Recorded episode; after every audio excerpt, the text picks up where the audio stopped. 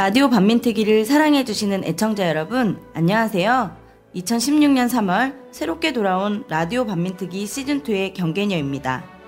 팟빵, 아이튠스, 유튜브에서 라디오 반민특위를 검색하시면 라디오 반민특위 시즌2를 만나실 수 있습니다. 우리 시대의 독립군, 라디오 반민특위 시즌2.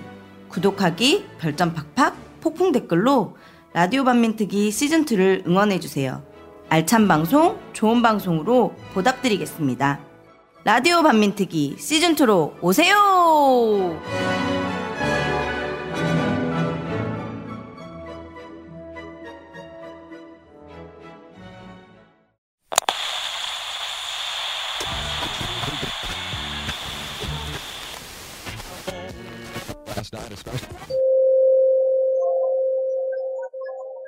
잊지 않겠습니다. 기억하겠습니다.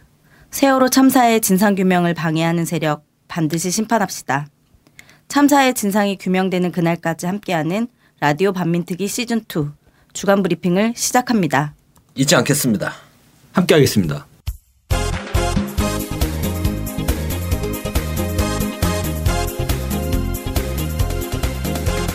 네. 참사의 진상이 규명되는 그날까지 라디오 반민특위에 함께하겠다는 약속 꼭 지키겠습니다. 그럼요. 네.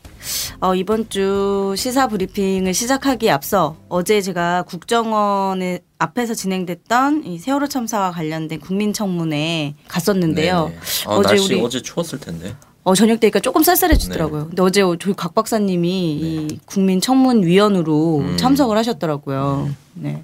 가족도 오셨나요? 네, 가족분도 이제 아버님, 어머님 두분 오셔 네. 유가족분들 두 분 오셨었는데? 네, 어제 그 민성이 어머니 아버지가 네. 함께 참석을 해 주셨었고요.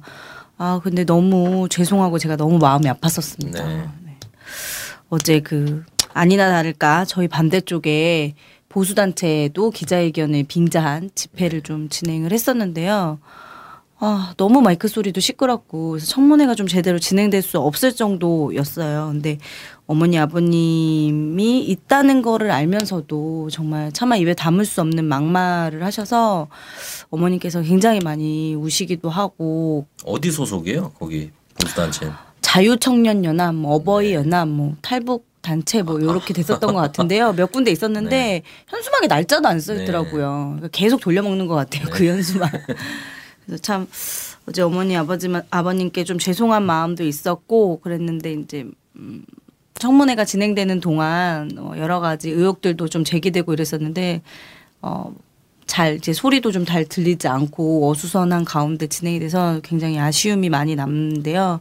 다음에 한 번 더 이런 기회 있으면 청문회 좀 국민 청문회 제대로 해봤으면 좋겠다는 생각이 들었어요. 국정원장을 앉혀놓고 해야죠. 안 나왔더라고요. 네. 네. 그래서 뭐 미리 차, 그, 거기까지 찾아갔는데도 안 나왔어요. 네. 미리 이제 뭐 주말이라서 제출 출, 뭐 네. 출석해 달라고 네. 제출도 하고 했는데 안, 나, 안 나오셔가지고 아, 출석 예, 요청을, 요청을 했죠. 정식으로? 예, 정식으로. 안 나오신 게 아니라 네. 튀어나와야 되는데 안 튀어나온 거지. 아, 그죠. 네. 안 튀어나왔죠. 안 튀어나왔죠. 아니 국민이 국민이 오러 가는데 왜 안 오는 거야? 네. 지가 뭐, 뭐, 뭐 일요일이라서 뭐 일요일이라서 일요일이라서 하여튼 그래서 안 나와가지고 거기다 이제 불참이라고 써놓고 했는데 아 정말 너무 좀 짜증나더라고요. 그러니까 국정원 후문이죠. 예, 국정원 후문. 국정원 후문 가시는 길은 잘 보세요. 저기 강남에 보면 헌인릉 네. 그리고 강남 서초 예비군 훈련장이라고 하는 버스 정장이 있습니다. 네. 네. 그 407번. 아, 저는 407번 타고 군사 기물 아니에요? 뭐 군사 기물이야.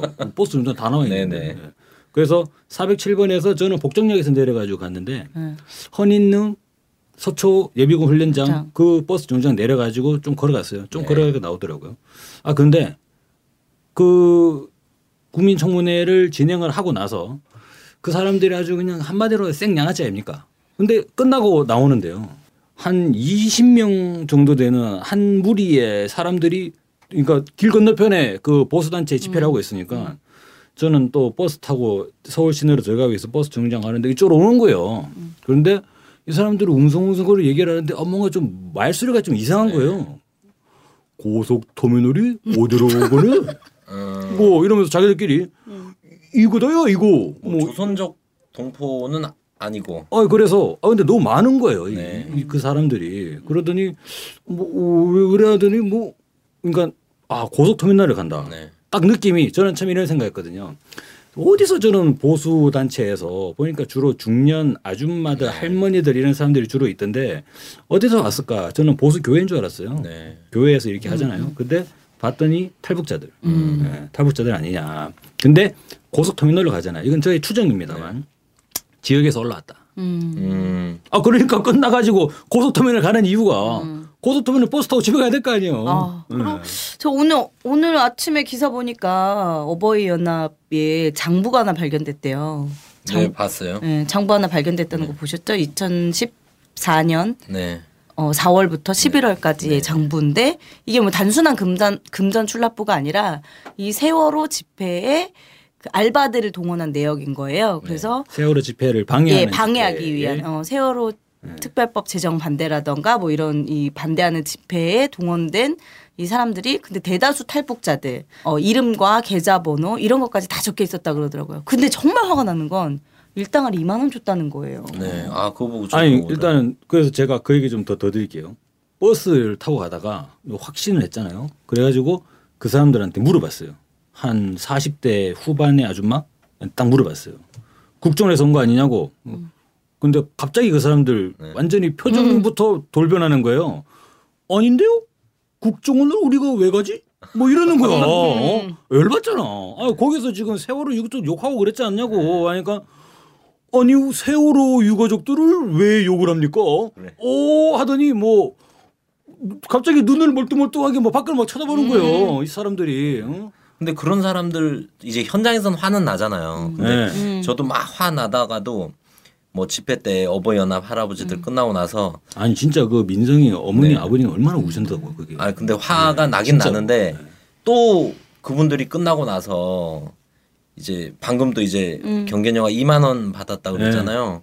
그 2만 원 받고 떡 한 팩 받으려고 또 줄 서서 한 2, 30명 할아버지들 줄 서 있는 거 보면 또 진짜 안쓰럽잖아요. 예. 안쓰럽죠. 그냥 왜 인- 인생이 그냥 근데 그런- 불러온 놈, 돈 된 놈, 이런 놈들이 욕을 먹어야지. 그, 이- 예. 그 보니까 그 자유청년 연합 대표라고 하더라고요. 네. 고소 전문 사람 저 있더라고요. 그 사람한테 두 번 고소 두번 당했어요. 고소 당했어요. 진짜 보니까 아무나 막 고소하더라고요. 다 고소하더라고요. 고소 안 한 사람이 없더라고요. 작년 세월호 빽 빠지고 일주기, 어, 그 네. 빽바지 입고 온 아저씨. 일주기 참여했다고 어. 저를 고소해가지고 조사를 참여했는데. 왜 고소라고 난리야? 무죄 받았습니다. 어.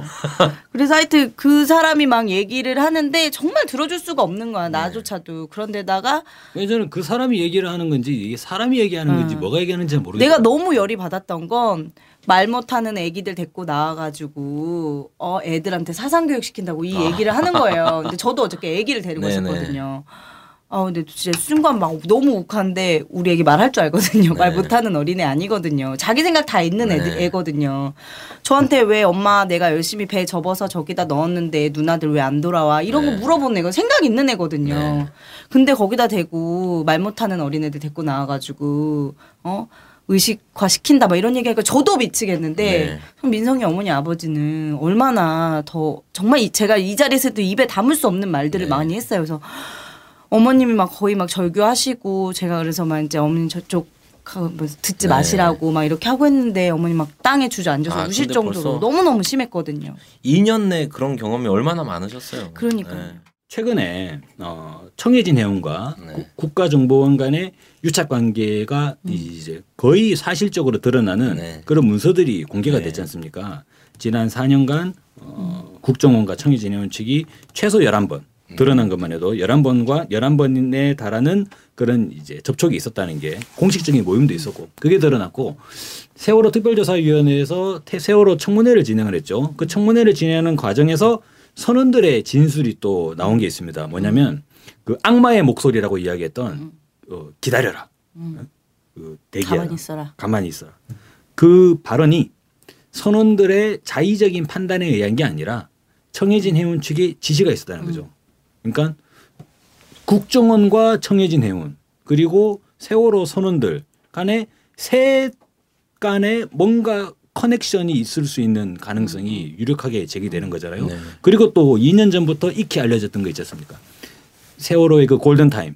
세월호가 이 쓰러지기 완전히 침몰하기 전에 그 골든 타임에 세월호 선원이 국가정보원과 무려 7차례 달하는 전화 통화를 했다는 내용들이 문자도 있잖아요. 주고. 그러면 국정원과 선원이 연결돼 있고 국정원과 청해진 해운이 연결되어 있는데 가만히 있으라 대기하라는 그 방송이 청해진과 선원이 연결되는 거예요. 그게 근데 법에서는 정황 네. 증거가 됩니다. 음. 어, 정황 증거가. 네. 그럼 국정원이 가만히 있으라에 배우라는 정황 증거가 되는 그러니까 거죠. 용의자가 되는 거죠. 네, 용의자가 그동안. 되는 거지. 그러면 당연히 청문회 출석해가지고 나와야 될 거 아니야. 그러니까 왜 안 나오는 거야? 그리고 아니 어제 보니까 그런 의혹 제기하시는 청문위원들이 있더라고요. 국정원의 휴지통 위치, 네. 화장실 청소 네. 당번, 네. 재떨이의 위치 막 이런 것까지 청해진 해운 아, 아니 세월호 안에 있던 그거는 지난 그거를 2014년 7월달에 세월호 선내를 수색하는 과정에서 선내에서 노트북이 하나 발견됐죠. 그 네. 노트북 하드디스크를 복원을 했는데 거기에서 국정원 지적사항이라고 하는 음. 뭐 다들 아시겠습니다만 그런 한글 파일 문서가 제출되지 않습니까? 네. 음. 거기에 100여 가지 정도가 되는 이른바 지적사항이라고 하는 게 있는데 음. 이거 해명을 해야 되는 거 아니냐. 네. 예. 근데 국가정보원은 뭐라 그랬죠? 네개 정도는 우리가 뭐 음. 관여했다고 볼 수 있는데 나머지는 모르는 일이다라고 나머지 네 개는 뚝 잡아 뗐어요. 예. 근데 관여했다는 거 자체도 그것도 해명이 된 건 아닌 거잖아요. 한마디로 왜 관여했는지 그 제일 중요한 부분은 이거라고 생각합니다. 그 세월호 특별조사위원회에서 세월호 청문회를 지금 두 차례 개최를 했지 않습니까? 작년 연말에 1차 청문회를 진행했고 이 얼마 전에 이제 2차 청문회까지 진행을 했는데 국가정보원이 철저하게 무성의 네. 그러니까 거의 뭐 출석도 안 하고 네. 쌩 까버리는 상황으로 거의 일관을 하고 있어가지고 청문회가 사실상 힘을 잘 받지 못하고 네. 국가정보원 반드시 나와야 된다. 네. 청문회 보던 사람들은 국가 권력의 개입, 배후 이런 거에 대해서 그리고 진짜 구하지 않은 학살이라는 거에 대해서 더좀 확신이 굳어지는 과정이지 않았나. 네. 국민 청문회를 저희가 반드시 국정원의 이런 뭔가 관계를 낱낱이 밝히는 국민 청문회 국정원전 나올 때까지. 네. 그래서 이번 4.16 2주기 기간입니다. 3월 15일부터 4월 16일까지 이제 추모의 달 4.16 연대에서 이렇게 발표를 했는데 엄청나게 행사가 많더라고요. 전 저도 사실 놀라운데 1년 1주기 행사 지나고 아 2주기 때 혹시나 이제 국민들한테 좀 잊혀지거나 추모하는 이런 게 좀 약해지면 어- 어쩔까 이런 걱정을 했는데 그런 게 아니라 지난 토요일 같은 경우는 전국적으로 행사가 없던 곳이 없더라고요. 그렇죠. 어. 그리고 뭐 조그마한 뭐 기관들마다 다양한 문화 행사, 추모 행사 이런 것들이 많이 열려서 참 좋- 좋았다. 아까 여기 오다 보니까 그 주말에 그 동서남북 걷기 하시면서 네. 노란 리본들 달, 달아 놓으셨던 네. 거 아직도 잘 이렇게 달려 있더라고요. 네. 그래서 그래서 저희 광화문 북단에 한 5천여 명 네. 이렇게 모여서 근데 그거 말고도 전국적으로 네, 다양한 많았고. 많았다고 하더라고요. 근데 하나 아쉬운 거는 그 4.16 교과서가 나왔잖아요. 교과서 나왔는데 그걸 계기 교육 음. 하겠다는데 교육부에서 막았어요. 막았는데 뭐 몇 군데서 이제 교육감 교육감님들이 음. 강행을 하시는 곳들인데 기본은 막았다 교육부에서. 근데 막은 이유가 세월호 이제 곽 박사님 얘기하셨던 그런 세월호 의혹들이 음. 밝혀지지 않았다. 아, 의혹이 확인되지 않은 의혹들이다. 음. 의혹이니까 확인이 안 된 거 아닙니까? 어. 그리고 국정원의 관계, 국정원의 뭐 쓰레기통 관리, 국정원의 뭐 자판기 관리 이런 거 정도가 나왔는데도 이런 게 의혹이 확인되지 않은 거기 때문에 어 아이들이 교육하면 되- 안 된다. 뭐 이런 얘기하고 또 근데 애들 교육하는 사람이 이렇게 거짓말하면 그러니까 나 잘릴 것 같아 무서워서 못 씻겠다. 아 그렇게 얘기를 해야지. 성장 발달 단계에 적합하지 않다. 이 내용이 음. 성장 발달 단계 국가 간에도 음. 맞지 않다. 이런 얘기를 하더라고요. 국가 간에 맞지 않다. 아니 그 아이들 교육에서 우리가 수학도 중요하고 영어도 중요하고 국어도 중요하지만 제일 중요한 게 도덕 아닙니까 도덕 도덕과 사회 근데 이 사회에서 자기 동년 언니 누나들이 이큰 참사를 당했는데 이런 거를 교육하지 않는다는 것 자체가 그리고 세월호 추모제 이런 거 하면 이번에도 그렇고 중고등학생들이 많이 엄청 참가를 하잖아요. 그래서 이 교육부의 이런 방침이 아이들의 지향과도 완전히 맞지 않는. 어. 근데 우리 아이들이 참사를 보고 나서 정말 교과서에서 나오지 않는 건데 배운 게 하나 있죠. 가만히 있으라고 할 때 절대 가만히 있지 않아야 된다. 네. 이런 걸 배운 거잖아요. 근데 제가 얼마 전에 이제 지하철을 탔는데 그 이제 지하철이 계속 가는 도중에 계속 삑삑 소리가 많이 났어요. 네. 근데 다음 역에 도착했는데 문이 안 열리는 음. 거예요. 어, 근데 그 여자 고등학생 두 명이 막 문을 열려고 어. 딱 이렇게 하는 거예요. 그러니까 막 어른들이 걔네가 막 문을 열려고 하니까 어른들도 막 불안해서 막 네. 일어나고 이랬는데 다행히 문이 열리긴 했는데 네. 저도 내렸거든요. 무서워서 네. 사실. 그리고 다음 지하철 타고 갔는데 아이들이 이런 거를 이런 거를 배우게 된 거예요. 아이들이 이렇게 그 지하철 문을 막 열려고 하는 걸 보니까 아, 이런 거를 아이들한테 우리가 참사를 겪게 함으로써 참사의 그런 참사를 보게 함으로써 아이들이 이렇게 변했구나. 근데 이러지 않고 우리 아이들이 정말 국가를 믿기 위해서라도 그 참사 교육은 해야 되는 거죠. 계기 그렇죠. 교육 같은 국가관을 바로 어. 세우기 위해서도 그러니까요. 4.16그 음. 교과서 공부를 해야, 해야 된다. 이게 거죠. 어른들 전반에 대한 불신이 아니라 그러니까. 일부 어른들의 탐욕, 어. 음. 일부 공권력의 무책임, 음. 어. 이런 음. 것들로 이루어진 거다. 이런 것들을 아이들이 오히려 판단을 하고 이런 것들을 바꿔 나가야겠구나. 그래야 이 나라가 내 나라가 되는구나. 이런 걸 오히려 배워줘야 된다. 아니 근데 정말 우리 아이들의 국가관이 바로 서면 네. 시청 광장에 촛불 막 난리 나는 거 아니에요? 그게 무서운 것 같습니다. 네. 그게 무서운 것 같습니다. 아, 근데 제가 이거는 여담인데요. 네. 제가 이제 그 요즘에 그 제 후배가 선거 나간 선거운동 하고 있다고 했잖아요. 유명한 박근혜 탄핵 후보. 제가 이제 유세차를 타고 이렇게 막 걸어가는데 기호 5번입니다 이러면서 가는데 여고생들이 막 박수를 치고 네. 손을 흔들고 후보 인물이 네. 좋더라고요. 아, 그래서 그래서 그런지 잘 네. 모르겠는데 아무튼 이 박근혜 탄핵에 열광하는 네. 사람이 이제 여학생들 특히 여학생들 교복 입은 여학생들이 되게 열광을 하더라고요. 네. 그래서 진짜 우리 각 박사님 말씀하신 대로 국가관 제대로 서면 진짜 강화문 광장에 매일 촛불을 들지도 모르겠더라고요.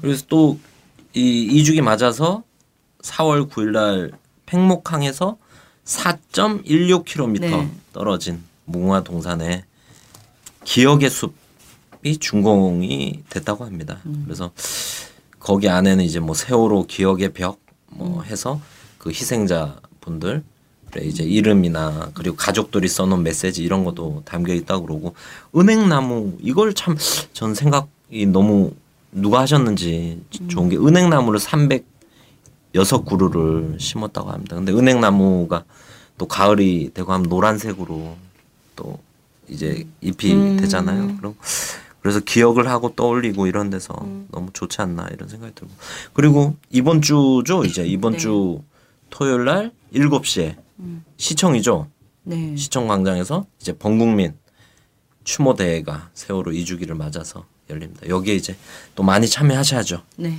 네. 해서 참여하겠습니다. 네. 우리 세월호 진상 규명 음. 방해하는 세력들을 청문회 세우고 기필코 낱낱이 어, 이 배우가 누구인지 왜 이런 아이들의 억울한 희생이 있었는지를 밝혀야 되겠습니다.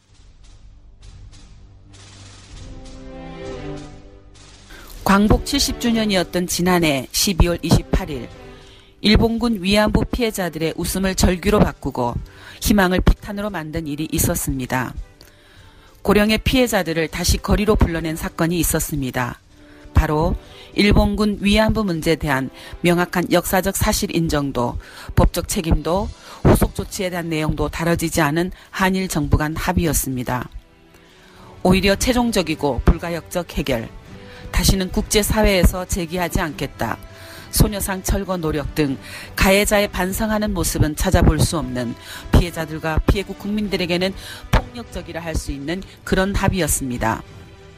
반드시 해방이라며 길거리에 서기를 25년, 세계 각지를 돌며 일본군 위안부 문제 해결을 요구해왔던 지난 25년, 그 세월 동안 엮어온 정의를 향한 목소리들이 12월 28일 한일 양국의 기자회견이 있던 그 시간 앞에 잠시 머물러 있습니다. 이런 상황에서 제20대 국회의원 선거를 통해 우리는 어떤 후보를 국회로 보내야 할까요? 바로 지난 12월 28일 합의를 무효화시키고 정의로운 해결을 향해 거리낄 것 없이 뛸 수 있는 그런 사람이 국회의원이 되어야 한다고 생각합니다. 10년 후 20년 후 또다시 우리 후세대들이 일본군 위안부 문제를 해결하라고 지금을 살고 있는 우리처럼 길거리에 서고 세계 각지를 정부 없는 국민처럼 그렇게 떠돌지 않아도 되도록 마음껏 해방을 누릴 수 있도록 우리의 소중한 한 표를 행사해 주시기를 부탁을 드립니다. 반드시 이번 총선에서 세월호 진상규명 방해하는 세력을 심판할 수 있는 총선으로 만들었으면 좋겠고요. 이번 주 주간 브리핑 어, 첫 번째 주제는 어, 북에서 그 신형 ICBM 엔, 엔진 분출 실험을 성공했다는 소식인데요. 어, 북한이 그 ICBM 대륙간 탄도 미사일이죠. 여기에 대출력 발동기. ICBM이 뭐의 약자인가요? 대륙간 탄도 미사일이에요. 너무 맞습니다. 대륙간 탄도 미사일. 왜 그러시는 아, 거죠? 네. 네. 실험에 성공했다고 밝혔죠. 그래서 노동신문에 이제 사진 이렇게 게재된 거 보고 하면 그 뭐 우리 군에서 군에 따르면 어 북한이 동창리 발사장 발사대를 늘렸기 때문에 거기에 맞는 대용량 로켓 개발을 하는 게 당연한 순서라고 본다. 이렇게 밝혔죠. 음. 그럼 인정하는 거네요. 인정하고 로켓이다. 있는 거죠. 예, 네. 예, 대용량 로켓이라는 걸 인정하고 있고 이거를 인정하면서 그 광명성 4호 지난 2월 7일인가요? 네. 발사했던 은하 3호 로켓이라고 하죠. 요거보다 출력이 크고 더 멀리 나가 날아가는 로켓을 개발하려고 하는 것으로 보인다. 그거는 이제 국방부의 예, 주장이고, 예, 국방부 그러니까 주장. 2월 7일에 발사한 광명성 4호, 네. 그 광명성 로켓이었죠. 광명성 사실상 은하 3호다라고 음. 하는 거는 이제 그 국방부, 국방부 쪽에서 주장. 나오는 이제 이야기인데 날아가는 궤적이나 이런 것들을 뭐 살펴봐야겠죠. 그에 대한 논란들은 뭐 다양하게 있습니다. 근데 이번에 이 북한이 뭐 주장을 하고 있지 않습니까? ICBM은 저기 인터컨티넨탈 발리스틱 미사일 이거에 아, 정말이에요. 네. 아 저는 의심하지 않았습니다. 네, 정말로 이게 네. 그냥 대륙 간 탄도 미사일을 네. 영어로 하면 그렇게 돼요, 네. 그냥. 근데 이 대출력 고출력이죠, 고출력. 네. 우리말로 하면 음. 고출력이라는 게 실제로 이제 성공을 했다는 건 뭘 말하느냐면 음. 한 번에 세게 나오잖아요. 네. 한 번에 음. 세게 나오면은 사실 북한의 이 예전에 열병식 때 음. 북한이 공개했고 우리는 이런 걸 가지고 있다라고 네. 딱 제시했을 때 보면은 3단 로켓으로 네. 좀 보여지죠. 네. 네. 근데 미국이 보유하고 있는 미니트맨이나 음. 이런 이제 미국의 ICBM들을 보면 동체 길이도 좀 짧고 음. 그리고 2단 로켓을 네. 주로 가지고 있어요. 발사되는 걸 보면 음. 빵 하고 나가거든요. 네. 미국 애들 가지고 있는 미사일들을 보면. 근데 이 고출력 고출력 음. 엔진을 장착을 하게 되면 출력이 강해지니까 아. 단분리를 네. 두 차례까지 할 거 없이 음. 한 차례. 오. 그러면 단분리가 될 때 원래 이것이 이제 실질적으로 이 약간의 볼트에 폭발 장치를 네네. 줘가지고 자동으로 폭발되면서 점화가 재점화가 일어나야 네네. 되기 때문에 단분리를 하는 과정에서 발사체가 이상 작동을 하거나 나로가 단분리에서 실패했었잖아요. 주로 단분리에서 네, 네. 많이 뭐 이제 문제들이 발생을 네. 하죠. 그런데 그 과정이 한 스텝으로 줄게 되죠. 음. 2단 로켓이 네. 되면 한 차례만 안정성이 좀 더 확보가 되는 발사 성공 확률이 훨씬 어. 증가하게 되겠죠. 그리고 고출력이 되면은 처음에 가속되는 가속도가 빨라지기 때문에 음. 초기 단계에서 요격될 확률이 줄어들죠. 음. 그러니까 이를테면은 이 북한이 예를 들어서 뭐 그렇게 그런 일이 일어나면 안 되겠습니다만 북한이 미국 본토로 ICBM을 발사를 한다고 네. 해봐요. 음. 발사하면 북한의 이름 모를 어디에선가 발사가 되겠죠. 네. 근데 발사될 때는 처음에 발사 속도가 제로지 않습니까? 네. 근데 이것이 점점점 가속이 되잖아요. 네. 그러니까 처음에 발사됐을 때 그 초기 상태에서는 아직 충분히 가속이 되지 않았기 때문에 느리다는 거예요. 네. 그러면 그 느릴 때 고도도 낮죠. 네. 그때 한일이 음. 미국이 왜 안 나오는지 모르겠어. 어쨌거나 이 한일이 이것을 요격하겠다. 네. 사드로. 그게 이를테면은 이제 뭐 선제적인 뭐 음. 사드가 될 수도 있고 음. 한국형 미사일 방어라고 하는 음. 이제 네. KAMD 뭐 이런 그런 그렇죠. 개념이죠. 근데 고출력이 돼버리면 초반에 가속이 빡 돼버리니까 음. 마치도 그런 거죠. 저희들 이제 음. 동네 음. 자동차 타고 가다가 네. 스포츠카 타면 어떻게 네. 돼요? 붕 하고 그냥 가는 거잖아요. 네. 그러면 초반부터 붕 날아가 버리면 이제 어 하다가 요격을. 훨씬 거지. 어려워지게 네. 되는 거죠. 예. 그런 면에서 상당히 미국 입장에서 보면 워싱턴에는 위협이다. 음. 그러니까 아 좋아 북이 뭐 ICBM 가지고 있어 붙어보자. 라고 계획을 입안을 한다 하더라도 음. 다시 재검토할 수밖에 없는. 아, 그리고 북한에서도 그렇게 표현하더라고. 이게 다른 형태의 타격을 할 수 있는 네. 로켓이 음. 개발이 된 거다 이런 표현을 음. 하더라고. 음. 그래서 고출력이라서 이게 뭔가 막 러시아 전문가 이런 사람들 분석은 하더라고. 불꽃이 되게 네. 깨끗하고 길쭉하게 음. 빠진다. 음. 이러면 방금 얘기하신 그런 의미를 얘기한 것 같아요. 그 전문가가 음. 빨리 가속이 붙고 멀리 그렇죠. 날아갈 멀리 수 있고. 어. 그래서 초기 단계의 요격이 사실상 불가능해지는 거고 네. 단분리의 상태가 단분리의 횟수가 줄어들기 때문에 발사 성공 가능성이 높아지는 거고 그러면 이제 미국 입장에서 보면 마지막에 최종 종말 단계에서 네. 그러니까 이제 대기권 재진입할 때 네. 그때 요격할 수밖에 없는데 네. 그러니까 미 본토에서 요격을 하는 거죠. 아 위험 부담이 크죠 그러면. 음.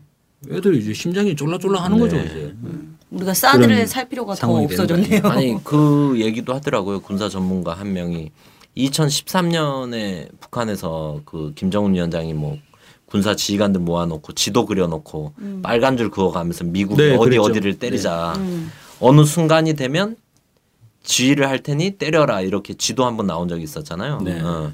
근데 그 지도가 그 지옥의 지도가 현실화된 거다 이런 표현을 누가 음. 썼더라고요 군사 전문가가. 어.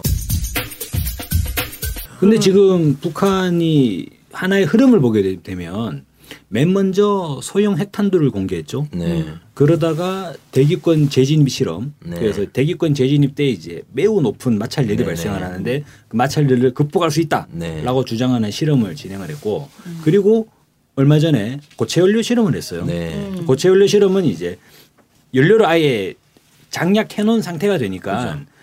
임의의 순간에 바로 발사할 수 있게 되죠. 네네. 그래서 음. 그동안 한미연합군 이야기에 오던 발사 조짐이 보이면 우리가 선제 타격하겠다라고 네. 할때 그 한미연합군 이야기하는 대북 선제 타격을 네. 사실상 무용 음. 무용화 시켜버리는 거 아니에요. 네. 순간적으로 쏴버리는데 어떻게 이것을 징후가 보일 때 선제적으로 대응할 네. 수 있느냐. 근데 이 다음에 이번에서 음. 고출력 엔진을 음. 공개했다는 거예요 시험을. 네. 그러면 머리끝부터 발끝까지 한번 쭉 훑고 지나가는 네. 게 되죠. 이제 음. 최첨단의 그러니까 맨 윗부분 최첨단이라고 하는 게 기술의 첨단이 아니라 그러니까 맨 미사일의 첨단 부분에 이제 캡부터 시작해 가지고 음, 음. 내부의 소형 핵탄두 음. 그리고 실제적으로 동체의 연료 그리고 추진체의 엔진 음. 흐름이 하나가 음. 완결되는 거잖아요. 네. 그러면 이거는 발사하지 않았는데 네. 북한이 ICBM 발사한 거 있습니까? 네. 없잖아요 아직. 발사하지 않았는데 사실상 발사와 같은 네. 효과를 거둬버리는 거죠. 발사 직전이네요. 발사 직전 네, 다 보여준 거네요. 검증은 된 거다 지금. 음. 이미 발사한 것과 네, 같죠. 발사한 것과 같 이거 이렇게 좀 볼 수 있을 것 같습니다. 네. 사실상 핵 실험도 일정하게 핵 기술이 축적이 되면 시뮬레이션으로 전부 다 처리를 네. 하지 않습니까? 지금 북한이 하고 있는 양상들을 봐도 ICBM 발사나 이런 부분들을 일종의 그런 시뮬레이션 같은 형식으로 단계별로 네. 짜자자자작 제시해주고 음. 이렇게 되면은 일반 국민들이나 정치적으로 이를테면 뭐 대한민국 국민들이나 일본 사람들, 미국 국민들, 미국 사람들도 엄청나게 순진하잖아요. 그럼 막 우왕좌왕하거나 이를테면 이제 대북 공격 논리에 휩쓸리게 되는 그런 상황들이 존재하지 않는 상황에서 음. 군사 지휘관 이를테면 뭐 태평양 사령관이나 음. 한미연합사 사령관이나 그런 사람들에게는 확실하게 인지를 시켜주는 네. 우리 가지고 있다. 음. 한번 까자. 음. 그런 의미가 있지 않겠나. 그러면 이거 어쨌든 이 지금 이, 이 시험을 해서 거의 발사한 것과 다름이 없는 이런 상태인데 이번에 엔진 공개, 고출력 엔진 공개를 두고 그러면 미국이 많이 긴장을 할 것 같은데. 당일날 바로 네. 미국이 바로 국무부에서 음. 반응은 음. 했죠. 추가 도발을 자제해야 된다. 음. 그리고 국제 사회와의 약속을 이행해야 된다. 음, 음. 그래서 추가 도발 자제는 제가 볼 때는 미국 어. 입장에서 지금 난감한 상황인 것 같습니다. 이런 상황이면 사실 유엔을 소집해서 음. 뭐 제재를 위한 논의라도 시작을 해야 되는 거 아닙니까? 새로운 대륙간 탄도 미사일이 발사될 수도 있는 건데. 근데 지금 미국은 논리적인 모순에 빠져버렸어요. 네. 왜냐하면은 이제 지난번에 제재 결의안이 네. 미국 우리 의회 내에서 통과된 네. 부분은 최강 제재 법안이라고 해서 원래 최상급은 하나밖에 없지 않습니까? 네. 다음에 최최강 최강, 최강 제재 법안을 통과시켰는데 그럼 그보다 더 센 걸 어디서? 최채가. 아 근데 이제 제재라는 표현을 들어도 이게 네. 관심이 안 가는 게 항목들에 네. 제재가 벌써 90년대 초반부터 그 동굴아파 사유지 무너지고 난 다음부터 음. 30년이 된 거잖아요. 음. 30년 동안 제재를 했는데 제재를 당하는 나라에서 음. 386 컴퓨터도 못 들어간 나라에서 음. 인공위성이 올라간다고 하고 뭐 그런 군사 강국이나 가지고 있는 대륙간 탄도미사일을 시험 그 발사를 할 수 있는 각종의 준비를 갖춘다는 것 자체가 이미 미국이 기존에 해오던 유엔이 기존에 해오던 제재는 안 먹히는 거. 어, 다시 평가가 음. 다시 돼봐야 되는 거 아닌가. 음, 북한 당국의 입장에서 보더라도 네. 이미 기존에 이제 학습 효과가 있기 때문에 네. 딱 판단할 것 같아요. 네. 뭐냐면 1차 핵실험했는데 유엔 제재했어. 네. 2차 핵실험했는데 유엔 제재했어. 네. 3차 핵실험했는데 유엔 제재 또 했어. 아 그럼 이번에 또 핵실험 하는데 제재 하겠어요 안 하겠어요? 하겠죠. 당연히 할 거 아니에요. 네. 한다고 보고 할 거 아닙니까? 네. 그런데 제재가 과연 효과를 발휘할 수 있겠나? 네. 효과 제대로 된 효과를 발휘할 수 없는 상황인 조금 약간 특이한 거는 미국이 근데 매우 건조하고 차분하게 음. 입장이 나왔다는 거예요. 추가 도발을 좀 자제해 달라. 국제 사회 약속을 이행해 달라 음. 그러는데 국제 사회의 약속이 어떤 약속을 의미하는지 딱 분명하지가 않더라고요. 음. 어. 사실 유엔 제재는 약속이 아니잖아요. 일방적으로 제재를 유엔이 그럼 예, 그거를 북한에게. 북한이 반드시 지켜야 될 의무를 그렇게 요청을 하는 건 맞지 않겠다. 제재를 하면 음. 되는 거고. 그러면 어떤 약속이 있을까 하면 이전에 북한과 미국이 음. 맺었던 약속들이 있지 않습니까? 뭐 미국 북한에서 미사일 발사를 좀 음. 자제를 하면 미국에서 같이 또 지켜야 될 약속들이 있는 음. 거잖아요. 그래서 뭐 이런 뭔가 작년 12월 올 2월 해서 북미 간에 뭐 베를린 비공식 접촉도 있었다고 하는데 뭔가 이런 대화 가 진행되는 거를 암묵적으로 좀 분위기를 표현한 어, 미국 음. 측의 입장이 아닌가 이런 생각도 약간 들더라고요. 사실 네. 이번 발사 시험은 미국 입장에서 네. 정말 이게 제일 까다로운 거거든요. 네. 이를테면은 인공위성 발사조차도 유엔으로 가져가 가지고 제재 계란을 음, 음, 통과시켜 버렸는데 음. 실제로 지금은 대륙간 탄도 미사일을 대놓고 실험을 음. 하고 있는 거지 네. 않습니까? 소형 핵탄두 대신 네. 머리끝부터 발끝까지 네. 이렇게 보여주고 있는 상황이라서 실질적으로 미국에게 군사적 압박은 음. 2월 7일에 광명성 사고보다 이번에 어. 1년에 이런 이제 ICBM의 공개가 훨씬 더 압박감은 더 크지 않겠나. 네. 부담감. 부담감. 네, 부담감이라고 할 수 있겠죠. 남중국해 같은 데는 중국이랑 미국이 이제 대치를 좀 긴장이 높아지고 하고 있고 또 뭐 이라크나 이전에 시리아나 이런 데서 음. 실제 무력 충돌들이 생기잖아요. 근데 저희는 그 외국인들이 볼 때는 더 긴장된 지역이라는 거죠. 그렇죠. 어, 북한과 미국 간에 지금 오가는 말이나 음. 남쪽 정부의 대응 이런 것들이 음. 어. 대신 거기처럼 뭔가 저희가 기관총을 들고 뭐 뛰어가면서 싸우고 뭐 음. 탱크를 밀, 밀고 오면서 싸우고 이게 기본이 아니라는 거죠. 지금 이 음. 한반도에서 대치된 무기들은 그래서 음. 그만큼 전쟁 양상이 다를 뿐이지 위기감은 더 있다. 그래서 이게 뭐 총선도 앞두고 있고 하지만 이 문제를 경각성을 가지고 네. 저희가 평화를 지키기 위한 이런 노력들이 필요한 오히려 고도로 필요한 시기 아닌가. 이 와중에 지금 정부가 네. 마치도 총선을 두고 안보 장사를 하는 듯 해서 네. 정말 문제가 네. 되는 거예요. 아, 그리고 탈 최근 탈북자들 네. 얘기를 네. 그 지난 8일이죠. 통일부가 그 기자회견을 열어서 북한 해외 식당 종업원들이 집단 탈북을 해서 지금 한국에 들어왔다. 네. 이렇게 기자회견을 열, 열었죠. 근데 어 원래는 아시다시피 다들 탈북자가 탈북을 해가지고 들어오면 정부 합동 신문센터에 가서 한 달 정도 조사를 받잖아요. 이 과정에서 그 간첩도 조작하고 이제 국정원이 그러는데 그 신문 과정을 거치고 또 신변을 원래 공개를 안 한다고 해요. 왜냐하면 북에 남겨진 가족들한테 위해가 갈까봐. 근데 어 이례적으로 들어오자마자 긴급하게 기자회견을 열고 여기가 식당이 뭐 중국에 있는 유경 식당이더라 식당이 이라더라 하면서 식당 이름까지 이렇게 밝혀지고 이, 이런 과정이 있었다는 거예요. 근데 오늘 기사가 나왔죠. 한겨레 신문이 보도했는데 어, 통일부가 이제 반대 의견을 표했다 이거죠. 북에 남겨진 가족들의 신변 안전을 우려해서 좀 반대했는데 받아들여지지 않고 청와대 지시에 의해서 이 기자회견이 진행됐다는 겁니다. 아, 그 말이 네. 원래 말이 안 되는 겁니다. 네. 그리고 지금 그 식당에 있던 동료들 중에 탈북을 네, 안한 사람이 있다고, 있다고, 그랬는데 네. 이거를 발표가 네, 했잖아요. 발표를 했죠. 그럼 그 사람들 탈북은 오히려 통일부가 막은 거죠 지금 현실적으로. 어. 근데 이런 과정이 있을 네. 수 있나?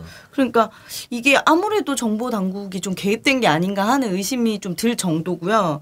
어, 특히 이제 계속 막 맨날 북한 인권, 북한 인권 그러잖아요. 그럼 그렇게 북한 인권을 생각하는 청와대가 갑자기 그래서 북한 인권법도 막 처리한 청와대가 북에 남겨진 가족들의 신변 안전이나 이런 걸 전혀 고려하지 않고 막 다 공개를 해버렸죠. 그리고 뭐 언론에 막 다 공개를 한 거예요. 근데 그러면서 계속 얘기했던 게 우리 정부의 독자적인 대북 제재가 막 효과를 보고 있다. 계속 이렇게 얘기를 한 거죠.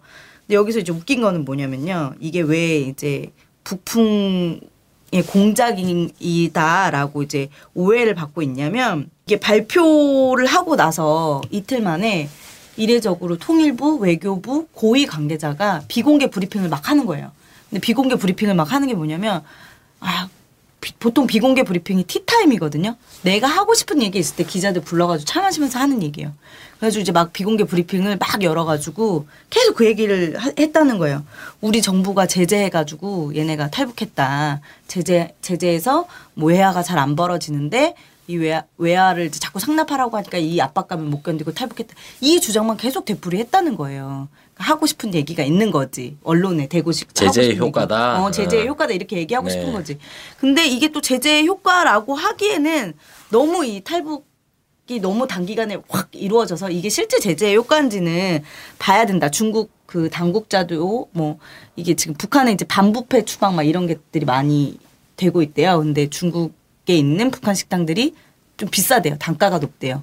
그래서 어 뭐 좀 그 장사가 좀 안 되는 것인지 아니면 진짜 뭐 한국이 제재를 해가지고 안 되는 건지는 좀 더 두고 봐야 된다? 이렇게 얘기를 했다는 거예요 네. 중국 당국자도. 그런데 이게 제재의 효과로 탈북을 했다? 이렇게 좀 약간 하고 있는 것도 있고 아까 제가 말씀드렸을 때 긴급하게 기자회견을 열었다고 했잖아요. 보통 이런 중대한 사안은 뭐 최소 뭐 하루 전 혹은 뭐 반나절 전 뭐 이렇게 알려주잖아요. 30분 전에 기자들한테 문자 땡 때린 거야. 긴급 기자회견 음. 예정. 그러니까 어, 기자들이 뭐지 하고 딱 왔더니 이 내용을 발표를 했는데 정작 기자들이 질문하는 거는 구체적으로 답변해 줄 수 없다. 음. 이, 이러고 이제 가버린 거죠. 그러면 빨리 좀 언론에 올려달라. 어 빨리. 네. 어, 빨리. 내가 하고 싶은 것만 빨리 속보로 때려달라. 총선이 다가오고 있다. 음. 빨리 좀 음. 올려달라. 근데 이게 또 이례적인 건 오늘 아침 출근길에 받은 속보에는 이런 게 있었죠. 북한군의 대좌, 네. 뭐 우리나라 계급으로 따지면은 뭐 장, 장성급 대령이죠, 대령, 대령? 뭐 이 정도 대령이죠. 되는 것 같은데 탈북을 지난해 11월에 했다는 거예요. 벌써 아 그게 지난 작년 예, 11월이에요? 예, 지난해 11월. 그러니까 음. 벌써 몇 개월이 흐른 건 4, 5개월. 4개월, 4, 예. 5개월이 지났죠. 예. 근데 이게 이제 오늘 공개가 됐단 말이에요. 여기 이 사람에 대해서는 또 아무것도 안 알려준 거야. 그런 사실만 있다. 그거 알려주던데요? 제가 본 건 그거 그거 봤어요. 정찰 총국의 어. 대령이면 네. 이건 거의 뭐 이제 장군급이다. 음. 네. 장군급이고 뭐 김정일 김, 아니, 김, 김정은 제1위원장한테 뭐 직보하는 라인이라는 거야. 네. 그래서 상당히 무슨 첩보 같은 걸 많이 갖고 왔다. 네. 이런 정도로만 확인을 해주고 아무것도 확인 안 해주는 거야. 신원도 확인 안 해주고. 아니 여기는 뭐 류경 식당에서 아, 신원보다 웃긴 거는 어떤 탈북자는 묵혀서 어, 공개하고 5개월 어떤. 탈북자는 겉절이도 아니고 하루 만에. 그러니까 막 하루 만에 이렇게 막 공개를 해서 이게 막 지금 언론에 역풍을 맞고 네. 있죠. 오늘 한겨레가 이거 청와대 시킨 거다 이러면서 막 아 뭐 이거 북풍 아니냐 막 이러니까 이제 갑자기 더 핫한 걸 꺼낸 거야. 북한군에 이런 별 달린 사람이 우린 이런 것도 어, 있다. 음, 별 달린 사람도 네. 왔다. 막 이러면서 이제 이런 거를 꺼내고 있는 거죠. 그래서 근데 이게 조만간에 뭐 또 나올지는 모르겠습니다만 총선 뒤에는 안 나올 것 같아요. 네. 네.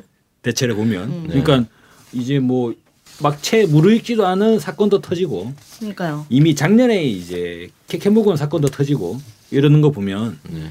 총선 끝나면 또 없지 않을까. 네. 근데 정찰 총국 되자면 저희가 그 오늘 페이스북에 그 간첩 조작 사건 음. 담당하는 변호사님이 글을 하나 올렸더라고요. 민변에. 음. 네. 네. 그냥 간첩 조작 사건의 총 책임자가 지금 탈북했다는 그 대자인데. 아 그렇네요. 어. 네. 정찰 총국 어, 어. 네. 대남 대남 사업을 그리고 그런 얘기도 하더라고 언론에서 대남 관련 정보를 술술술 이제 네. 엄청나게 많이 취득을 했다. 네. 네, 그래서 그 사람이 아닐 거라는 거죠 이 변호사는 음. 어, 사실상 그 사람일 수가 없다. 음. 왜요? 예? 아, 실제 그런 남쪽 공항 기관에서는 저 사람이 북에서 지금 대남 도발을 책임진 사람인데 네. 어, 대남 도발은 이어지고 있지 않습니까? 음. 공항 기관의 입장에서는. 근데 책임자는 안기 국정원에 온 지 벌써 5개월이, 5개월이 지났는데. 아.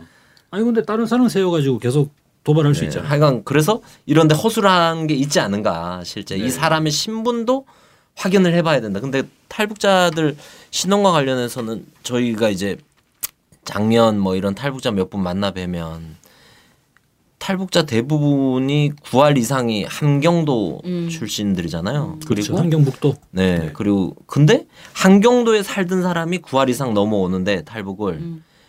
넘어온 사람들 태반은 김일성 종합대학 출신이라고. 어.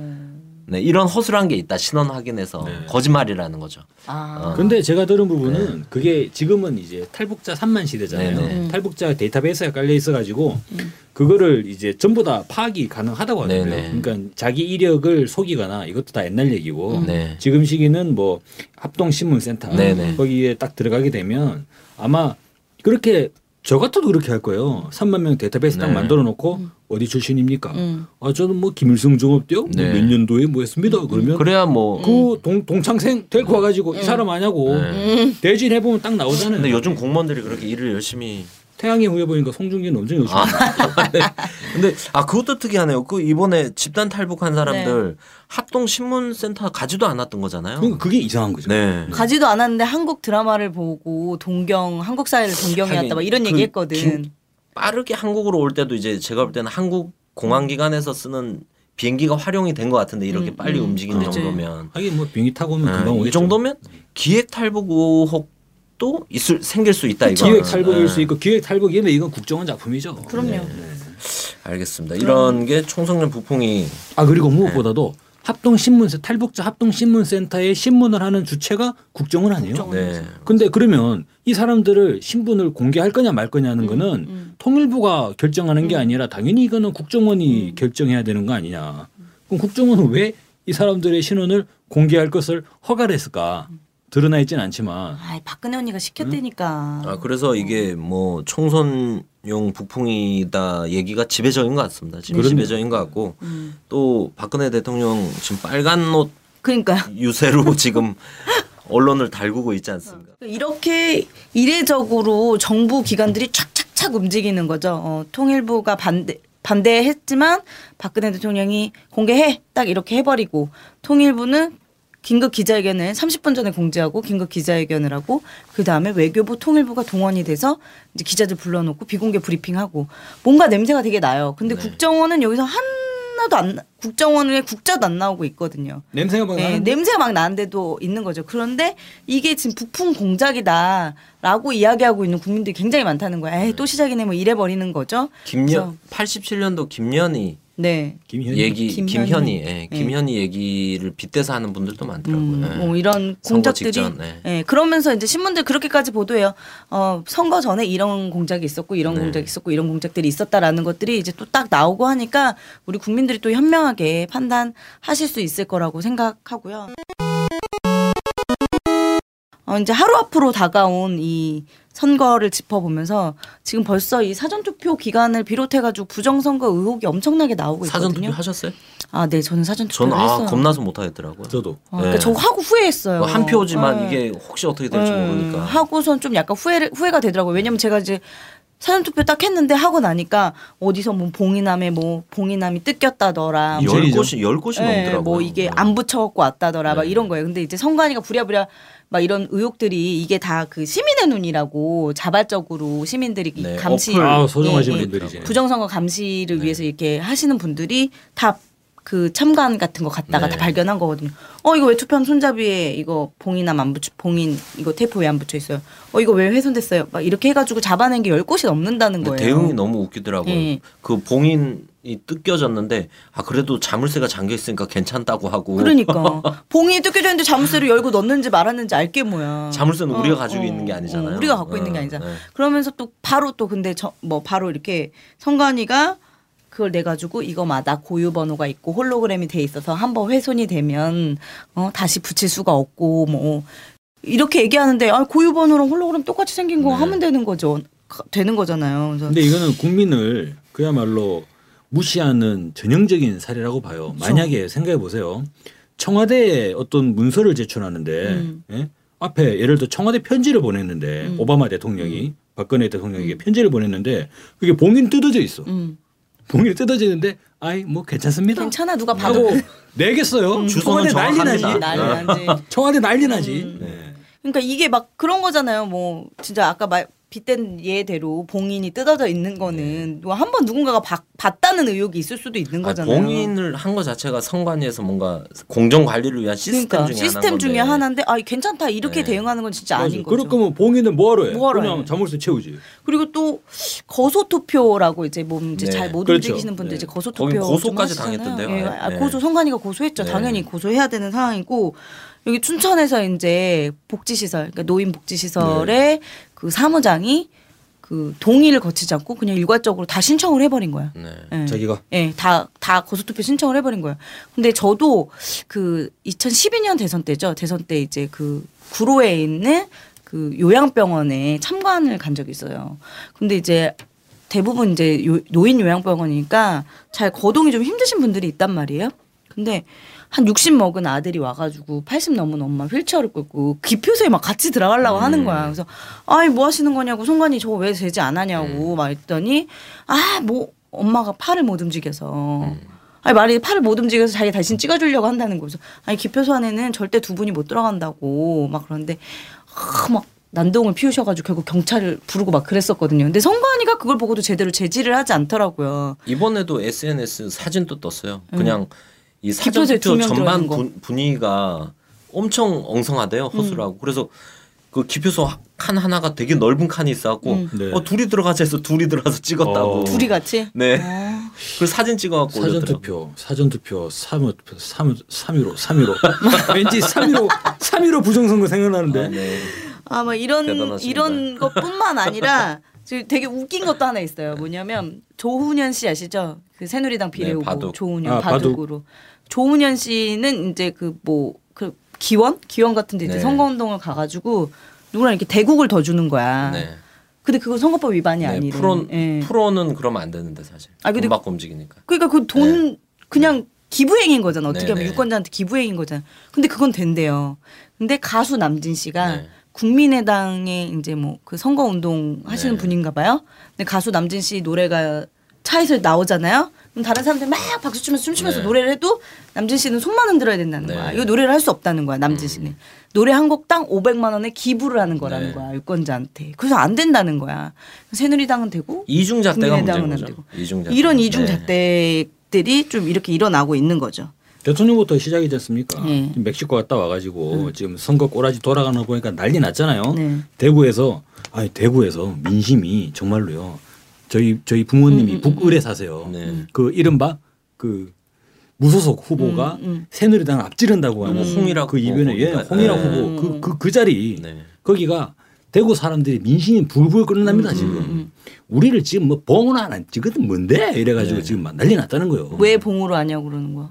그 무소속 홍일학 후보가 어. 야권 성향의 이제 후보예요. 어. 근데 이번에 출마한 새누리당의 후보가 원래 거기가 서상 서상기 의원이 네. 계속 했었는데 이번에 공천 탈락됐어요. 음, 음. 뭐 아마 뭐 제대로 안 했나 보죠. 그런데 여기에 새롭게 공천한 사람이 음. 원래는 비례의원으로 출마하는 게 좀 마땅하다고 음. 지역의 민심들이 좀 그런 거죠. 이를테면 장애인이시고 음. 장애인을 대표해서 비례의원으로 출마하는 게 적당하다고 보는데 지역의 현안이나 지역구의 의- 의정과는 관계 없는데 이리저리 돌려서 음. 북을로 음. 출마한 거 아니냐 이런 논란이 이제 제기가 되다 보니까 음.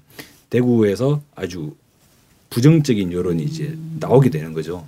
부산도 마찬가지고 부산도. 김무성 의원도 마찬가지고. 근데 이런 상황에서 박근혜 대통령 오자마자 뭐 했습니까? 빨간 옷 입고. 빨간 옷 입고 네. 무슨 네. 빨강 머리 애니에요. 뭐 빨간 옷 입고 충북, 전북. 전주. 근데 경합 지역, 경합 지역이죠. 네. 경합 열세 이런 데만 다니더라고요. 네. 다니면서 20대 국회를 싹 갈아야 된다. 네. 음. 이게 아주 뭐 그냥 노골적으로. 그런데 이제 청와대는 지금 경제 행보라고 우기고 있죠. 이게 네. 근데 이- 이미 이전에도 있었잖아요. 대구? 예, 대구랑 이런 데 갔었잖아요. 그래서 그때도 분명히 선거법 여론이 있- 선거법 아, 위반이다. 야당들 뭐 합니까? 사실 이런 어. 탄핵건 아닙니까? 이게 탄핵건. 이런 얘기를 계속 네. 했는데 대구 갔을 때도 이 얘기를 했단 말이야. 이거 선거법 위반 아니냐, 선거 네. 개입하는 거 아니냐 이랬는데 어 괜찮네. 또 가는 거예요. 네. 근데요 어. 심지어 이 언론에서는 국무회의를 예고까지 하더라고요. 그러니까요. 4월 12일 국무회의가 예정돼 있는데 박근혜 대통령이 선거 관련 어떤 발언을 할지 주목된다. 된다. 무조건 하는 건 상수인 거죠. 어, 하는 꼭. 들어라. 어. 뭐 뭡니까 지금이? 하면 안 되는 거잖아 원래 대통령 원래 하면 안 되는 거잖아요. 그러면서 오늘 또 기사 나온 거 그거 있어요. 박근혜 대통령이 사전 투표를 하려고 했는데 논란이 일 것 같아서 사전 투표를 하지 않았다. 네. 이에 대해서 여, 새누리당은 아 보수층 결집할 수 있는 좋은 기회였는데 아쉽다 이랬다는 거예요. 이게 뭐 뭐냐고 지금 엉망인 거죠. 그 대구 갔을 때도 선거법 위반 논란이 있다 이렇게 말만 하고 아무런 조치도 안 하잖아요. 야당. 항의도 안 하고 그러니까. 탄핵안 발의하지도 않고 뭐 아 이거 막 선거법 위반이야 이거 탄핵 사유야라고 말하지도 않고 이러니까 지금 박근혜 또 하는 거잖아요. 첫째로 심지어 보면- 빨간 옷 입고. 첫째로 보면 대통령의 선거 개입 사례 계속적으로 나타나고 있고 둘째로 보면은 선거관리위원회의 편파적인 부당한 선거 관리 여기는 투표용지도 있죠. 야권 연대 할 것 같으니까 투표용지 투표용지 인쇄 날짜를 막. 땡겨버리고 세 번째로는 사전 투표 행위로부터 나타나는 투개표 과정에서의 허술한 관리 음. 네. 총체적으로 보면은 지금 이거 당장 선거 때려 엎고 지금 거리로 나가야 할 판이에요. 투표를 한 지가 이- 세 번째인가요 지금? 사전 투표를 왜 하는 겁니까? 투표율 올리려고. 원래 야권에서 민주당 쪽이 민주당 시절이었죠. 투표 시간 연장을 많이 얘기했잖아요. 음. 그쵸. 그러니까 젊은 층들 특히나 아니 그렇게 되면 다 해결되는 거예요. 어, 네. 기 쓰고 반대. 투표 시간을 저녁 8시까지 연장을 하자. 네. 10시까지 그러면 해야지. 그러면 투표율도 올라가고 국민의 참정권 원만히 발휘할 수 있으면 다 되는 거 아니냐. 네. 그러니까 새누리당 그때 한나라당이었죠. 뭐라 그래 결사 반대했어요. 절대 안 된다고. 근데 왜 사전 투표는 이렇게 아니 근데 투표 시간 연장도. 중요하지만 제일 중요한 거는 그날 법정 공휴일이잖아요. 그러죠? 안시 뭐 빨간 날이잖아요 달력에. 아니 선관위가 이때- 투표랑 개표를 하루만 집중해도 선관위 공무원들이 제대로 수행하기가 벅, 벅찬 상황인데 음. 투표를 이틀을 하는 거잖아요.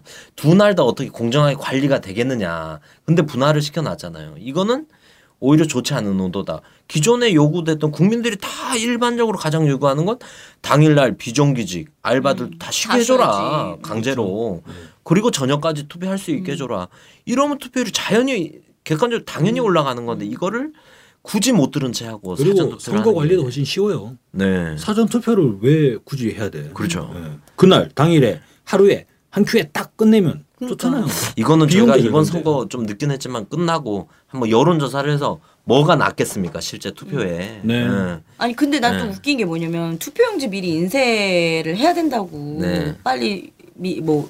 그 한꺼번에 못해서 미리 인쇄해야 된다고 인쇄해버렸잖아요. 네. 야권 연대 될 것 같으니까. 근데 지금 오늘 사전 투표하러 가가지고 보니까 이렇게 지문 딱 대고 신분증 딱 꽂으니까 투표용지 그냥 바로 그 자리에서 인쇄돼서 나오더라고요. 아, 있던 게 그냥 나온 거겠죠. 아니야. 바로 출력이 되는 나왔는데 거예요? 어 나왔는데 거기는 사퇴한 사람은 안 나와. 음. 근데 왜 미리 사, 투표를 용지를 미리 아 인쇄한다고? 그리고 저는 그거에 또 하나 걸려요. 이게 저희가 이제 부정선거 의혹 제기하시는 분들의 입장에서 딱 봤을 때는 경합 지역을 정확하게 알아야 되잖아요. 음. 어, 네. 여론조사를 공표도 안 돼 있고 근데 출구조사보다 사전 출구조사나 음. 사전투표 출구조사의 여론조사가 제일 가깝겠죠. 음. 현실에. 음. 예.